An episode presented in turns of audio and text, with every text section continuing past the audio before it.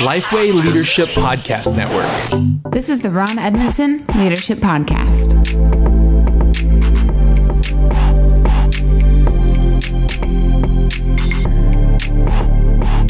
Thanks for listening to the Ron Edmondson Leadership Podcast hosted by Lifeway. Ron's mission is to help church leaders become better leaders.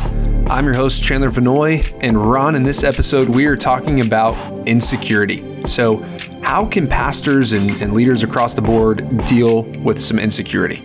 You know, I have I've dealt with this eh, myself, and uh, but working with especially younger pastors, um, you know, Chandler.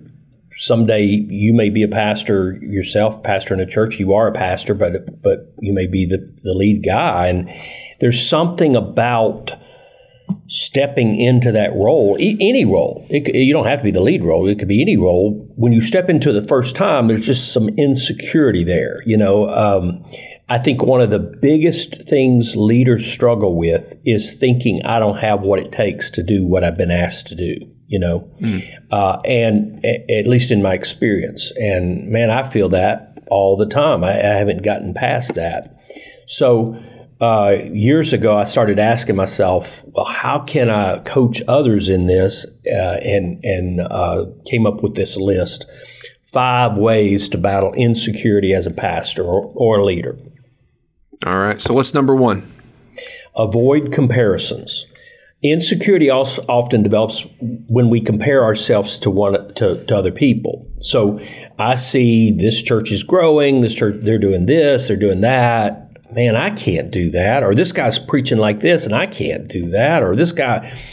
Uh, when we compare ourselves to others, it causes us to feel inferior to them sometimes if they're better at it than we are. It may cause arrogance too, but that's that's not what we're talking about today. But you know, the, the fact is God has uniquely wired you, He's uniquely called you. Your church is not like anybody else's church, your situation's not like anybody else's. You could you can compare uh, or, or, share philosophies of leadership. That's what we're doing here. But your situation is not going to be like anybody else's, and so don't compare yourself to them. Mm, you know, you, have probably heard the quote before comparison is the thief of joy. And it's just, yeah. if you're so focused on what other people are doing, you're going to even miss out on what the Lord's doing right in front of you. And uh, that's right. Great, great way to battle insecurity. What about number two?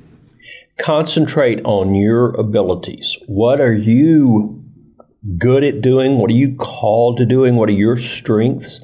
Uh, in times when you're feeling insecure, we often forget that God has shaped you through the experiences of your life. You have something to offer. God told Gideon to go in the strength you have. Uh, we would never tell a church member that they aren't gifted, that they don't have skills, that they don't have talents or abilities, because we we would tell them God, God, He gave those to you. You know, so keep your list handy, and if you you'll feel more confident if you focus on your positives rather than your negatives. All right, same vein. What about number three? Surround yourself with people who complement your weaknesses. So you're not good at everything, and that's okay. You're not supposed to be. The, the church is a body made up of lots of different talents and, and skills and abilities. So surround yourself with people who complement you. Too many times I see leaders try to surround themselves with people they're going to love hanging out with, people that they're just alike. Hey, we think just alike. That's not always helpful. Surround yourself with people that complement you and make up the differences that you don't have. If you need someone to help with marketing, for example, you're just not good at that, recruit somebody to come alongside of you and say, hey, can you help me figure out how, how to better market uh, or advertise, whatever word you promote, whatever word you want to use, mm-hmm. uh, uh, complement yourself with your weak, uh, around your weaknesses. You know, you talk about strengths and weaknesses there. How, what's what's a really practical way for somebody to you know, they may know or think they know their strengths and their weaknesses. Is there any any way to really uncover that so that they they can know those better? You know, all the assessments are very helpful, and the one that comes to mind because we just talked about it is Strengths Finders. I, I think it's a great one. Uh, I think is there 34 strengths. Um, I think it is 34. Yeah. And you know, years ago, the person who coached me in that um, said, uh, uh, you know, concentrate on the top 10 of those 30. Get the whole assessment, pay the little more, and get all 34. But concentrate on the top 10 because those will interchange as your strengths but also concentrate on the bottom 10 because those will interchange as your weakness, your greatest weakness. Hmm. That's one good way to do it. There's plenty of other assessments out there. But uh, one way is just to ask people, what do I what am I good at? You know, uh, that's a great. It's easier to ask that question than what am I not. Yeah. But if you're willing to uh, ask that question as well, and you know, I think part of that too becomes from being self-aware. Most people know their weakness if they're willing to admit it. Hmm. All right. What about number four? Keep learning. Just keep learning. You know, uh, the, the best way to battle, or one of the best ways to battle insecurity is just to keep learning. Uh, seek wisdom from other leaders, read books, take additional classes, attend conferences.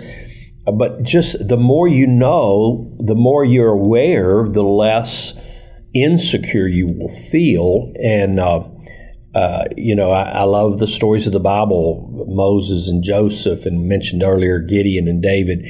Uh, I find great encouragement in that they grew as leaders. They, they, didn't have all the answers right away. God worked with them to build them into the people, the leaders that they became.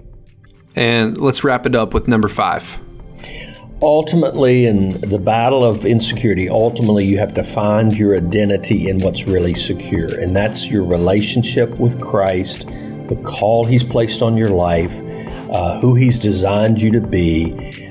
Rest in that. Don't be afraid to simply say i don't have it all together.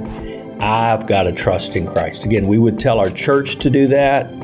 We've got to do it as pastors and leaders well, thanks for listening. We hope this has been helpful to you if you're wrestling with insecurity, or maybe this will be something helpful to stow away when that moment does come.